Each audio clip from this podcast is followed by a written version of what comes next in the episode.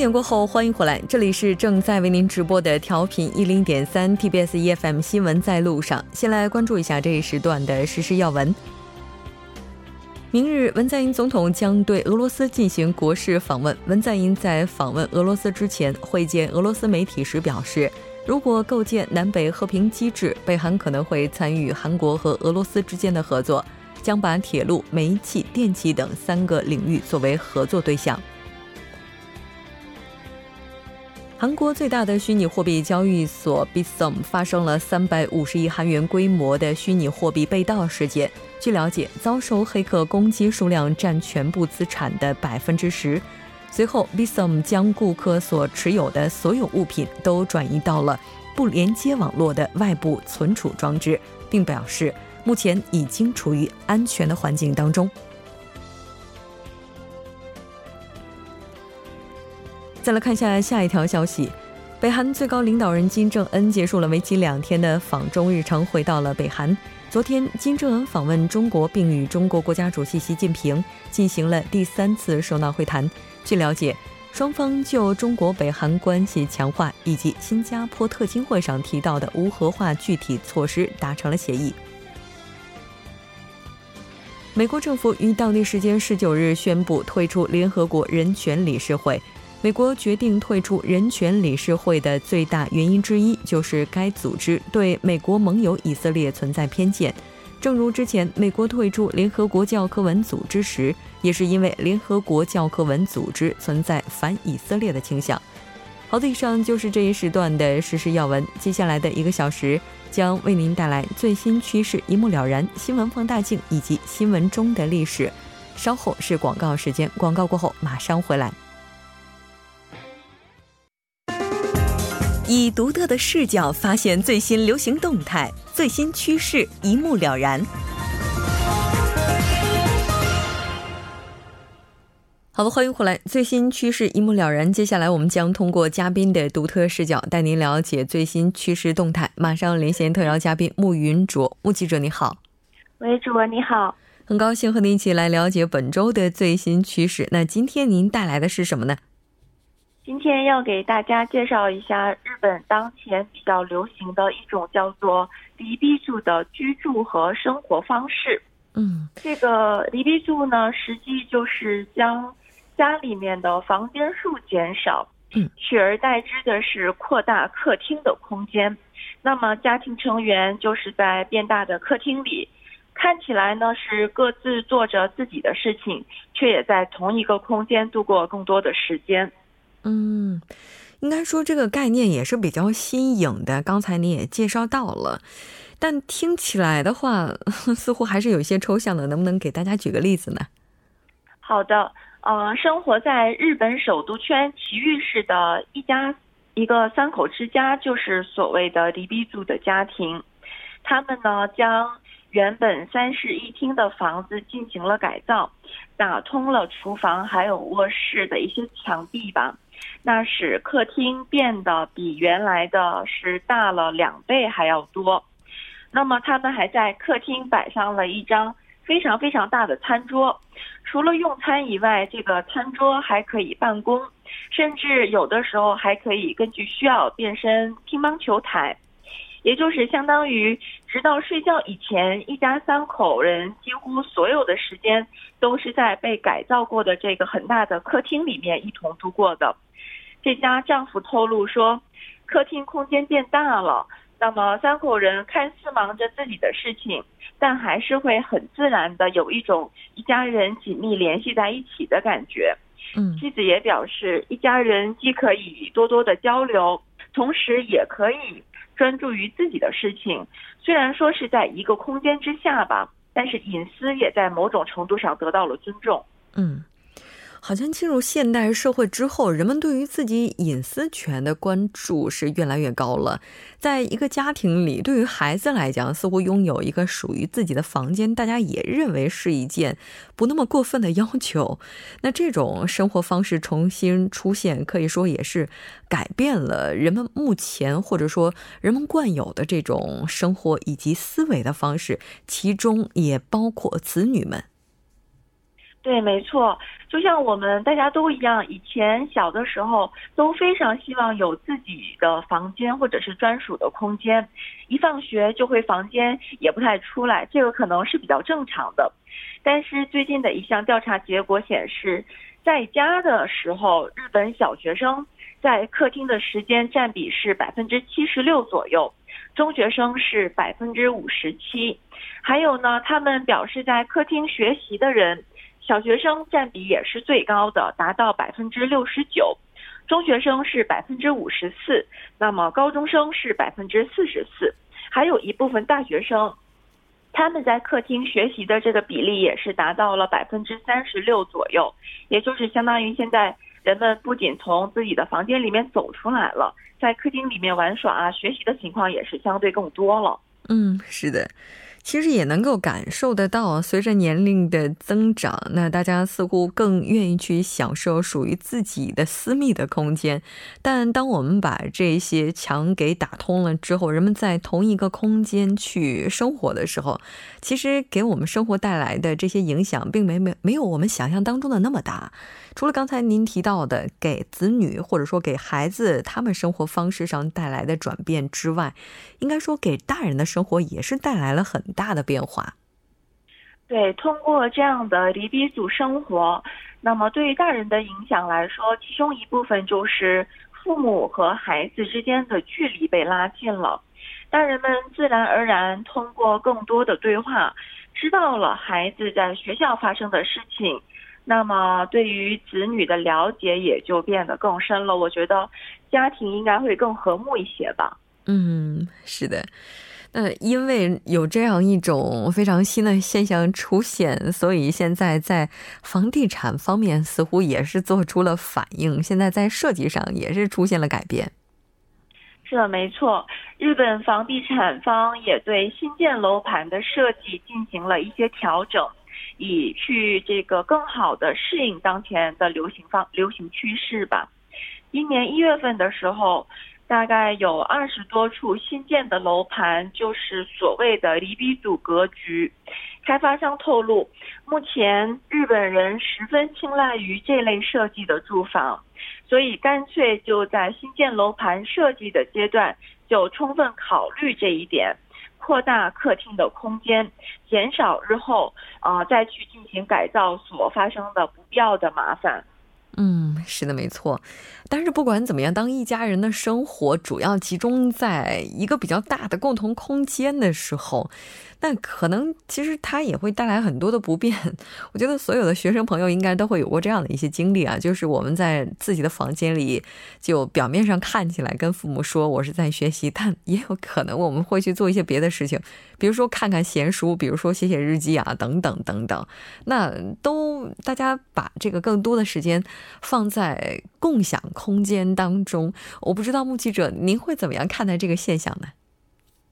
实际我觉得这种居住形式最大的好处吧，它也就在于说，既拥有属于自己的时间和空间，虽然它是和其他人共享的，那同时呢又不会和家人产生绝对的距离感。那现在的人们对于家庭成员之间。过于紧密或是密切的关系，可能或多或少都感到有一些负担，但是与此同时又希望有某种纽带，使成员家庭成员之间能够联系在一起。那么，我觉得离别族这个方式就是在这个方面满足了人们的这样的心理和需求吧。嗯，是的。当然，这个它作为一种新兴的现象，现在开始慢慢的流行，但它是否具有生命力，可能还是需要时间的验证。因为毕竟人的话，这个他也是有群居方面的这个需求，也就是说和其他人相处的这个需求，也有自己对于隐私这个方面的需求。非常感谢今天目击者带来的这一期连线，我们下期再见。好的，再见。稍后来关注一下这一时段的路况、交通以及天气信息。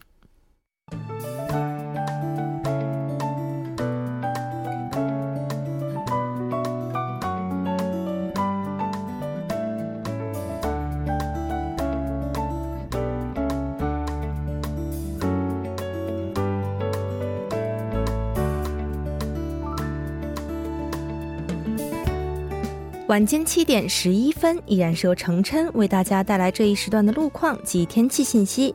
继续来关注晚高峰时段首尔市的实时路况。第一条消息来自京仁高速公路首尔方向西仁川交叉口至富平交叉口、富平交叉口至新月交叉口。以上两条路段呢，目前由于晚高峰行驶车辆的增多而交通停滞。相反方向，目前在新月交叉口附近路段的一车道上正在进行拆。除道路设备的施工作业，受施工影响，该路段目前路况呢比较复杂，还望途经的车主们参考相应路段，小心驾驶。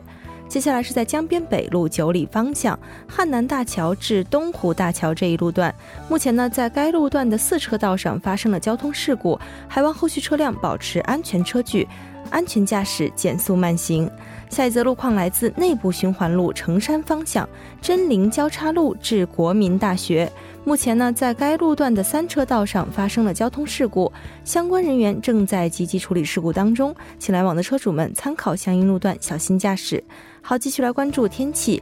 济州岛地区的降雨呢，接接连来袭。在降雨没有覆盖到的内陆地区，尤其是中东部以及全罗南道等局部地区，在未来三天的时间里，高温天气将会逐步发展并持续。让我们一起来关注首尔市未来二十四小时的天气预报。今天夜间至明天凌晨晴，最低气温十八度；明天白天晴，最高气温二十八度。好的，以上就是这一时段的天气与路况信息，我们稍后再见。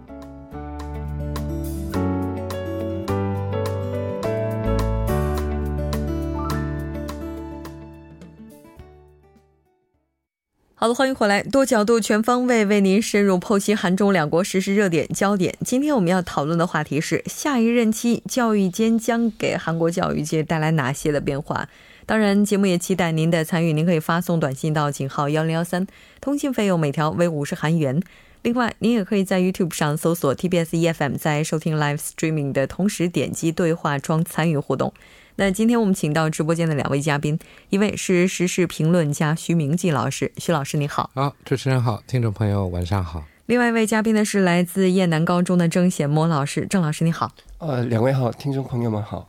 非常高兴和两位呢一起来讨论今天的话题。在过去的十三号选举之后呢，全国各地的教育间当选人中，大部分都是由进步倾向的人当选。那随着这些人的就任，接下来教育界可能会出现哪些变化？咱们今天就来讨论一下。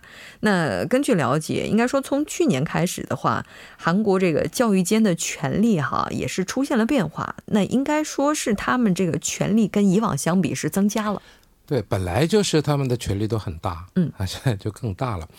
呃，其实这个教育间呢，韩国人，嗯，有些韩国人也说他是这个教育总统，嗯，就是每个这个我们说的广域的，嗯，这个地方团体呢，都选一位这个教育监。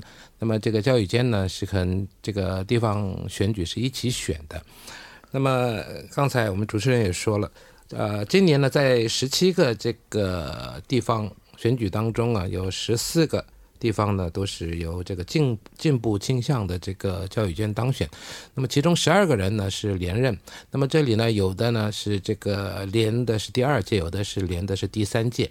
韩国教育监呢是这个四年一届啊，而且呢可以连三次。所以呢，有些教育监呢现在第三届的话呢，那么在四年以后他就不能。呃，再出来竞选了。不管怎么样，呃，这一次这个呃当选的这个十七位教育监呢，呃，有十四位是进步倾向。那么两位，这两位呢，这个跟好像 跟这个地方政府一样，是这个庆北跟这个大邱这边的啊，这边还是比较保守哈。那不管怎么样，这个他们的权力有多么大呢？第一呢，就是他们可以编预算。这个预算呢，当然有大有小。我们以这个首尔市的这个教育界来说的话呢，它可以动用的预算呢有九万亿韩元，就是九九兆的韩元。还有呢，这个他们从这个幼儿园啊到这个公立学校的这个教职员呢，他们有这个人事权。嗯啊，那么像首尔地区呢，有五万多名这个这个教员啊。对他们呢有人事权，啊，在这里呢再说明一下，就是说，这个韩国的学校一般分国立公立和私立。那么国立呢，当然是国家呃这个创办的学校。那么公立呢，一般是地方自治团体啊是办理的这个学校。嗯。那么私立呢，当然是个人啊私人的财团呢怎么样办理的学校。我们这里所说的教育监呢，它管的呢就是公立和私立。这两个地方，嗯，那么比方说你要设立一个公立学校或私立学校呢，那么要得到这个教育监的批准啊。还有呢，如果你这学校不办了，你要停办啊，或是要改变什么，也要得到这个教育监的批准。嗯，还有呢，就是。这个他呢负责指导这个各类学校的这个教育和运营工作，嗯啊，所以说这个权力是相当大的，嗯啊之外呢，这个美国学校的校规这个也也要得到这个教育局的批准。哈 此外呢，他还要啊制定这个教育规则啊。此外，有关什么学校的体育啊、保健啊、环境啊等等，没有不管的，就事无巨细都会涉及到。对啊，所以说。他的权力呢，可以说是非常非常大的。那国力的呢？国力是由国力是由教育部啊，教育部啊。那这么看起来，韩国这教育间的人选可以说直接关系着一个地区它的接下来教育的方针政策大的这个走向了哈。那咱们先来看一下几位比较具有代表性的教育间，他们都提出了哪些核心公约吧。呃，我是说这个要看看这个他们的那个工业的话，我是觉得还是要先看一下那个京畿道跟那个首尔的这个教育部的这个长官。对。呃，是为什么呢？呃，那个教育界当中把这个京畿道他们教育的政策的这个方向非常非常那个进步倾向的，以前也是一样。所以如果那个京畿道呃开始了一个新的政策的话。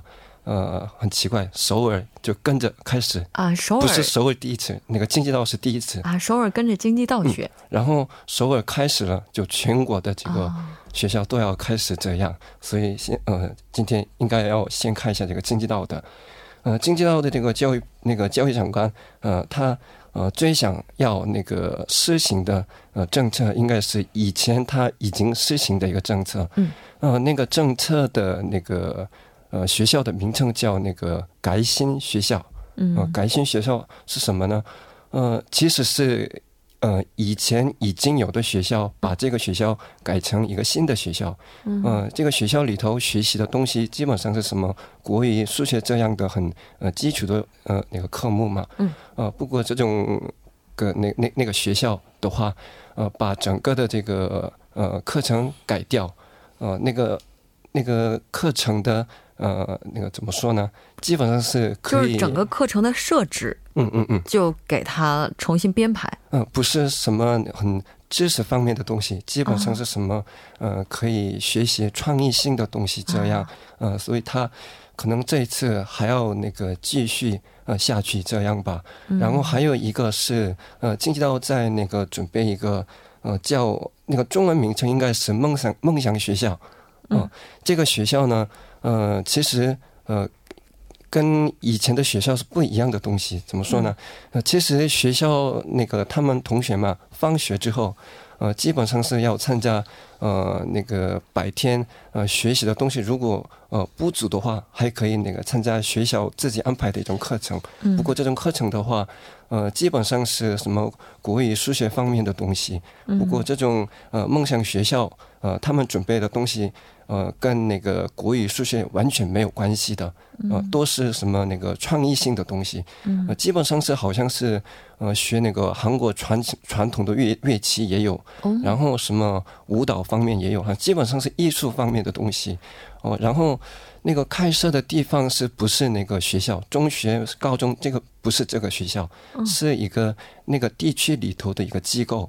哦，那个机构里头，呃，那个教这些东西的人也不是老师，是那个地区里头的一个呃专业的人。嗯，也许是那个学校学生的爸爸妈妈也有，就是跟他们一起合作的一个活动。嗯，就是推动的一个项目。嗯嗯嗯，然后如果那个学生那个参加了这个活动的话，呃，那个高中嘛，呃，高中里头有那个两个成绩吧，一个成绩是那个什么那个考试的东西，然后一个成绩是那个叫那个生活俱乐部的东西。嗯嗯，如果参加了这个梦想学校的话，还可以记录到那个文件里头，这样考大学的时候也有影响的。嗯。这个很有趣啊！这个非常类似于我之前在中国国内读书的时候提到的所谓素质教育，就是不仅仅强调基础文化课方面的教育，也要强调一些其他的素质培养。一些欧美国家也有呃这种性质的一些教育。嗯，当然，这个我们韩国呢，现在称之为所谓的自律教育梦想学校啊，就是说呢，啊，小孩子不能说是。就过去一样填鸭式的在接受这些教育，要有创意性。对，那么然后呢，要发掘或是培养他们所谓的这个专长。嗯啊，那么这样呢，就是通过这种种的这些活动。啊，可以发掘这孩子哦，他在这一方面好像是比较有天分，那么就往这边给他发展，就是这样。嗯，其实这次的话，选教育间，那还有一部分人非常关注的就是所谓的这个外国语高中啊，还有私立高中，就到底还要不要继续运营下去，或者说把它给废掉？从目前这个形势来看的话，现在韩国国内这个舆论的走向大概是怎么样的呢？这是这样，这个其实这个进步倾向倾向的这些教育监呢，他们在这个参选的时候，就是竞选这个教育监的时候呢，他们有其中的八位呢联合起来开了个记者会。嗯，那么在这里呢，他们也再次的重申，说是要把这个所谓的这个外国语高中、外国语高中啊，还有这些这个什么私立高中、私立高中呢，给它废了。啊啊！但是呢，这废不是那么简单的事情。嗯，因为。这个你可以提，可以讲，但是呢，废不废呢？这是教育部的问题。嗯，所以呢，还要跟教育部来进行一个磋商。啊，所谓的私立高中，不是说把一般的私立高中给废了，而是这个呃，就不达标的啊，对对，不是不是，有有些呢，就是就是就经过考核，然后他没有达到一定标准程度的，不是这部分吗？也不是，因为这个所谓的自私高啊，就是这个就是说他自己。编排自己的课程，而且呢，这些高中呢，好像说这个就是比较成绩好一些的进去，就好像这个外国语高中一样。那么这样的话呢，你就要跟对学生来说，可以说是在排顺序一样。嗯。那么这些优秀的，那么你另外在管理，那么其他的人呢，就就就不太。就是说，怎么讲，就是不太管理他们，所以说这个呢不应该，应该也要所谓的一个所谓的平衡均衡的。啊，所以他们现在强调所谓的这个所谓的这个革新学校啊，或者是什么自律学校啊，现在往这面发展，所以说呢，他是希望说是像这些这个就是自立型的这些这个私立高中，还有一些这个外国语高中，像这这这些高中呢，是要慢慢慢慢的。啊，想把它给淘淘汰掉。嗯，那么现在呢，尤其是像首尔地区的这个，因为首尔地区京畿道这边呢，这这这些高中比较比较多一点嘛，所以这两个地区，像那个像京畿道教育监这当选人李在珍，他也是第三次了。嗯，那个前面的那个首尔市的这个呃曹喜岩也是，所以说呢，他们在过去呢也是这个。提出这个问题，说是要把这些私立高或者是这个外高呢，给它给废掉。那么现在呢，是不能说是一次性的全部就给它不要了，因为过去几年来还是一直在推动，还是没行。但所以呢，他们在继续推这个事业，就是希望呢，能够有朝一日呢，就是没有这种特殊的所谓的高中，嗯，特殊目的的高中，就是大家。都一样接受所谓的这个自律的平等的啊这些教育，嗯，就是普通高中的教育。但是在韩国的话，除了这种普通的高中之外，就是比较特殊的就是我们所谓的外国语高中，还有私立高中，然后还有什么工业高中。就除了这些之外的话，好像没有其他类型的高中了吧？就基本上就是这些了吧？哦，韩国的高中基本上是。呃，差不多是这些，是一般高一般高中是最多，嗯，然后是呃其他的学校的话，我们刚刚说的什么外国语高高中啊，嗯，还有那个什么自治高啊，呃这些也有，高中哈，嗯，私立高中基本上都是私立高中，其实公立高中呃里头也有什么那个外国语高中，不过很少很少，嗯，然后这类似的也有什么科学方面的高中也有，嗯，然后这些呃学校是是呃那个属于是那个呃呃什么特目高，嗯，特殊目的的，嗯，还有有一点类似的是呃特性化高中，嗯，那个是呃毕业之后直接就找工作的就是职业高中，嗯，职业高中这样，嗯，现在好像这职业高中倒挺红的，啊，因为这个毕业以后啊，这个有本科毕业之后还再回去读这个的。